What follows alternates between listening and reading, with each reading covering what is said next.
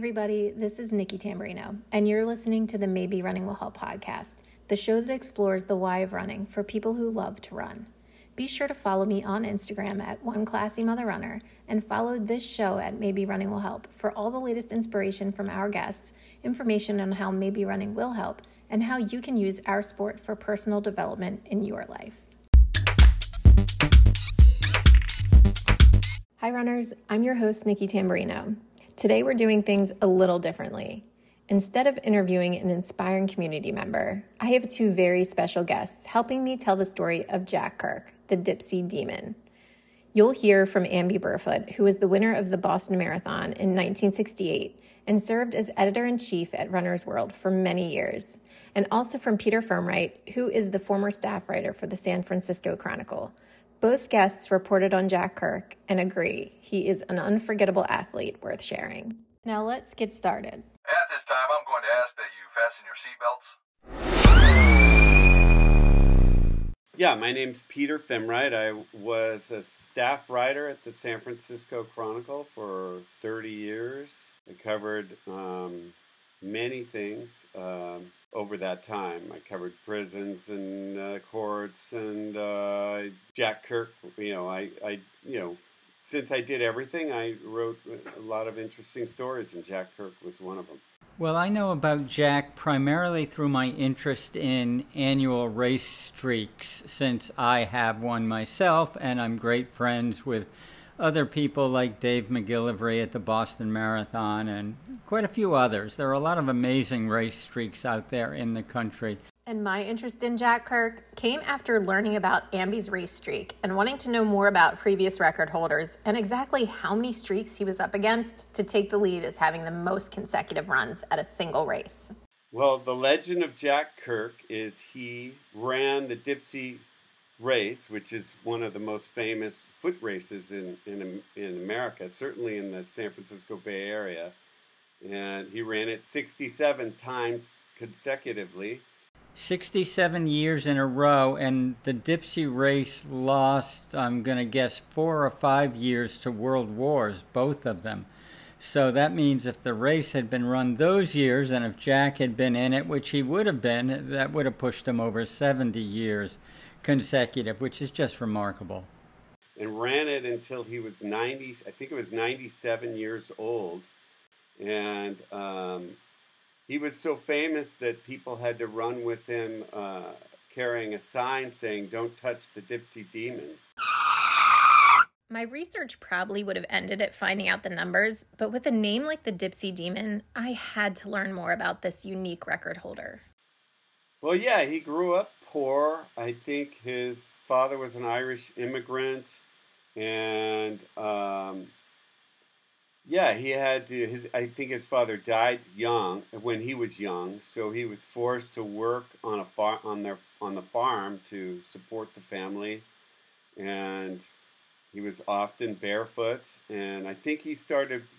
He said he started running because uh, to get away from his older brothers and bullies. You know, so and he was he you know that was how he did it. He started he outran the bullies and uh, that's how it all started. Well, of course, I've read enough and seen enough to know that he was basically a, a, hermit living out in the woods on his own.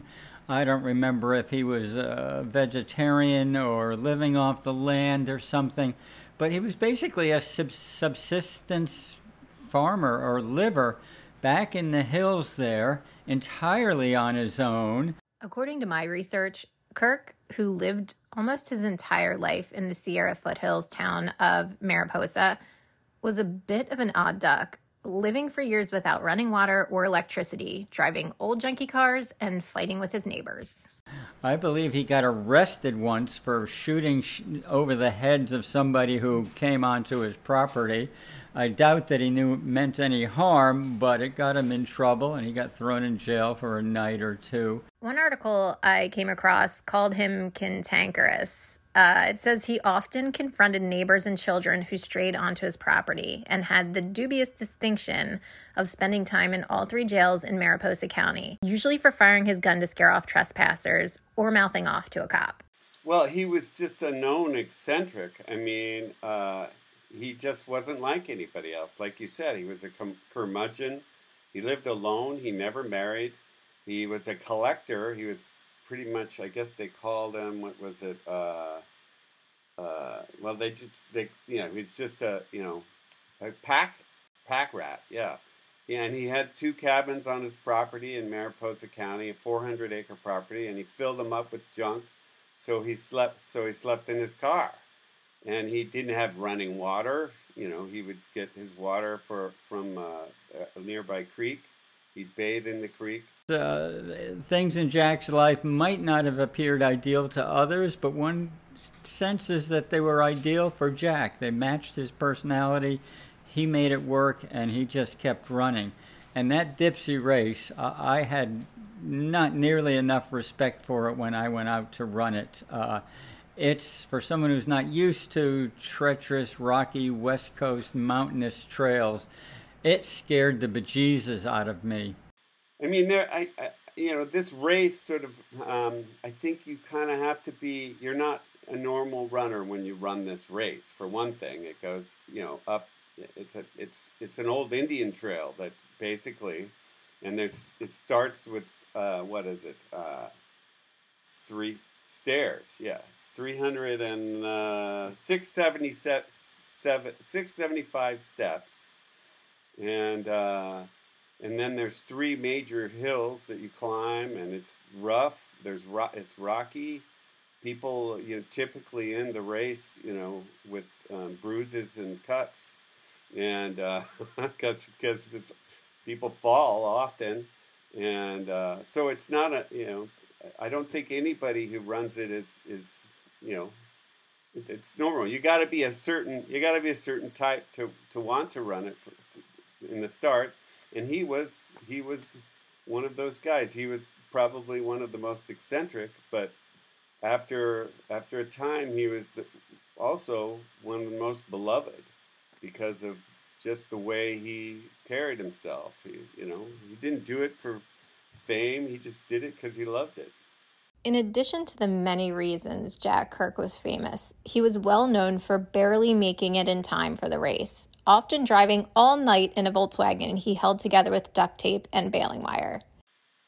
He wasn't a typical runner, you know, but that was his thing. He ran. That was part of his life. He didn't wear, you know, the, the typical running clothes. Uh, or the running shoes or you know do the typical thing he didn't eat or drink at all when he ran uh, which was uh, interesting or the, i think he didn't eat the day before either so um, and he was a seventh day adventist i don't know if that played any part in it um, but he he wouldn't come to the race which was on sunday he wouldn't leave from Mariposa County, which is a long way away, um, in his rickety old car, Volkswagen. He wouldn't leave till the till nighttime because on the Sabbath he wasn't, I guess, supposed to travel as a Seventh Day Adventist, and uh, he'd often show up at the just in the nick of time for the race to start on an empty stomach. From his unconventional lifestyle to his unusual race routine, it's no wonder Jack was well known by his community. But how did he earn his nickname, the Dipsea Demon? And and his legend was that he, uh, the one of his first races, he, he he wore these like boating shoes, like little tennis shoes that were popular with um, girls at the time, because he was used to running barefoot and uh, he ran. His legend came when he was running downhill, and the race is a trail race, so uh, that's the last part of it is all downhill. And he was flying so fast that somebody looked over and said, uh, "Wow, that guy runs like a demon." And and from then on, he was called the Dipsea Demon. People said, "How do you do this? How do you run so fast?" He he used to say well, they never repealed the law of gravity, did they? You know, and he was he was noted for being really fast downhill, and and these are steep steep trails. I mean, a lot of people, like I mentioned earlier, a lot of people fall that fall on them, and uh, but he would just jump over rocks and fly and slide and uh, and so the law of gravity uh, served him well. I can almost picture him like a demon tearing down the slope, sliding and leaping over brush, passing other runners like they were standing still. Jack lived up to his nickname, running the arduous 7.1 mile trail race 67 consecutive times. He didn't quit until he collapsed at the top of the grueling 1,362 foot elevation cardiac hill at age 96. And he stopped at the age of 96. Uh, he ran it at the age of 96, but collapsed at the top of Cardiac Hill. That was the last time. Throughout the years, runners of the famed Dipsea race have given portions of the trail names like dynamite, as in exploding muscles, cardiac, let's hope it doesn't happen here, and insult, meaning, come on, I thought we were done with the uphills. Cardiac, it's called Cardiac Hill because people collapse, yeah. Co- often. It's very, it's like a 13, uh, 1,362 foot hill that, pe- that you run up, yeah and yeah, it's it's uh, it's nasty. and he, and he did it at age 96. Uh, but I don't think he finished that race. They may they, I think they brought him to the end just to honor him and had him cross the finish line and to like a standing ovation from all the runners. And people said it was the most touching thing they've, they've seen, they've ever seen. At age 94, Jack was quoted saying, I like to run. I don't push myself. Nobody says I have to run fast. All I have to do is run.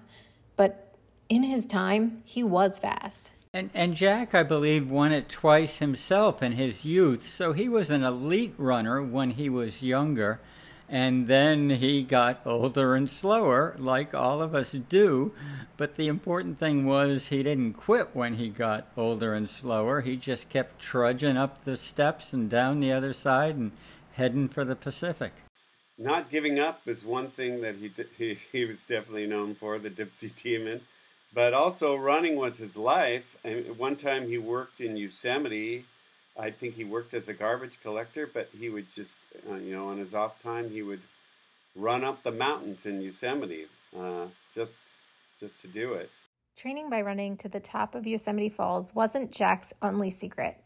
In one of his letters to Russ Kiernan, another one of the Dipsea race champions, Jack detailed how he trained for the Dipsea stairs while working with the Shell Oil Company in a job that required him to climb up a 30 step step ladder to measure crude oil in a tank on top of a hill. He decided his training would include 10 round trips up the ladder at work, the equivalent of 600 steps between his shift from 11 p.m. and 7 a.m. That wasn't the only secret Jack shared with Russ Kiernan. Kirk would mail handwritten letters to Russ, who saved and preserved them. The two runners had a special relationship. Kirk played the role of mentor, and Kiernan was his pupil. Well, I've met I've met Russ, and Russ is still out there and still going, and probably hoping to surpass Jack's uh, total finishes at some point. But you know, the the running community is big enough to be a global affair now, but also small enough so that we pass things down word to word and mouth to mouth and letter to letter. And we all are inspired uh, by the older runners because if you ask any group of 35 year old runners, you know, how long they hope to keep running, 99% say, Well, I want to run as long as possible. I want to run for my lifetime. And so when they see people who exemplify that, like Jack, they really rally around and support the individuals. Interestingly, as a known recluse, Jack also had a love for the Dipsea event and people. He once wrote in a letter to Kirk that there's only one race more important than the Dipsea race, and that is the human race. That's true. I mean, that's that's true. He was, yeah, he lived. He was always alone, and this was his big event of the year, I guess. Uh, and he was beloved, you know. Yeah, I mean, I, I would, yeah. I mean, you can tell that, and he loved it too. Uh, obviously, I mean, I guess he did like the attention at on some level because he ran it until he was 97 years old, and uh, yeah, and I think he liked the attention, but he didn't like people patting him on the back, which which became a problem, I guess. Not wanting to be touched during the race was something known by Jack's most supportive fans, and as we referenced earlier, they would often accompany him holding signs that said, Don't touch the Dipsea Demon. Jack Kirk finished his first Dipsea in 1930 and his last in 2002 to give him 67 straight over a time span of 73 years. He died in 2007 at age 100.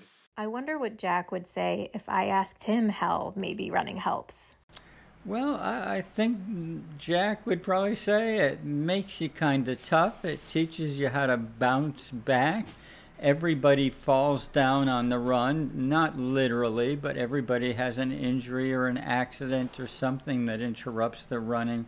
And um, we all fight hard and sometimes long and hard and slow to get back into shape because getting back into shape isn't fun. Uh, but if you're a real runner, uh, it's something you're always doing because you always want to be as fit and healthy and vibrant and runner worthy as you possibly can. Unlike other world record holders who are born of great talent, consecutive year racing streaks are held by those like Jack who embody discipline, determination, and old fashioned stubbornness. For me, the most inspirational runners uh, tend to be the ones who go back and run the Boston Marathon every year, or the Dipsea Road Race, or my annual race, the Manchester, Connecticut Turkey Day Trot. So uh, we seek out stories about others who are like us just to make sure we believe that we can keep going because somebody else has done it before us. Jack once said, You don't stop running because you get old. You get old because you stop running. But perhaps his most memorable quote was that old runners never die. They just reach the 676th step, which is one more than the 675 Dipsea stairs that start the race. And then he would say, Old runners never die, they just reach the 676th step. And that's where I imagine him today. Not a demon, but a divine icon who reached beyond the last step of his favorite race. I hope you enjoyed this story about one of running's most peculiar and inspirational legends, the Dipsea Demon. We've been cleared for landing. That brings us to the end of this episode. Thanks to Amby Burfoot and Peter Fimrite for joining us. Please remember to rate and review this show on Apple Podcasts and follow me on Instagram at One Classy Mother Runner and at Maybe Running Will Help for all the latest content. I can't wait till our next episode. Until then, don't forget to keep running, keep inspiring, and keep sharing how maybe running will help. Have a great run, everybody.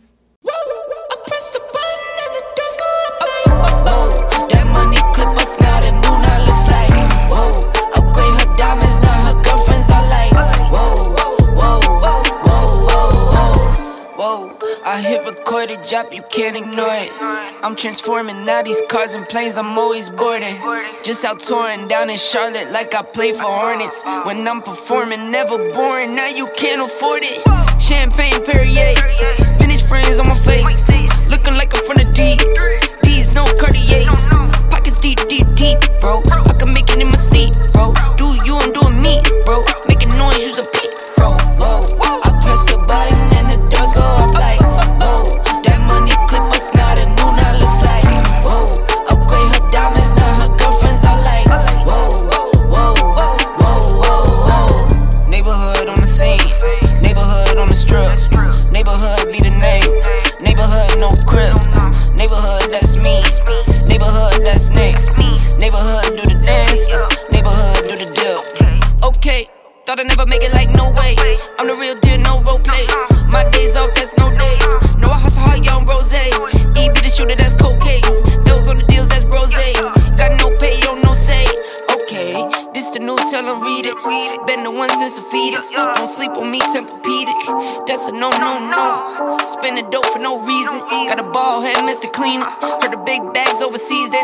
We gon' go, go, go.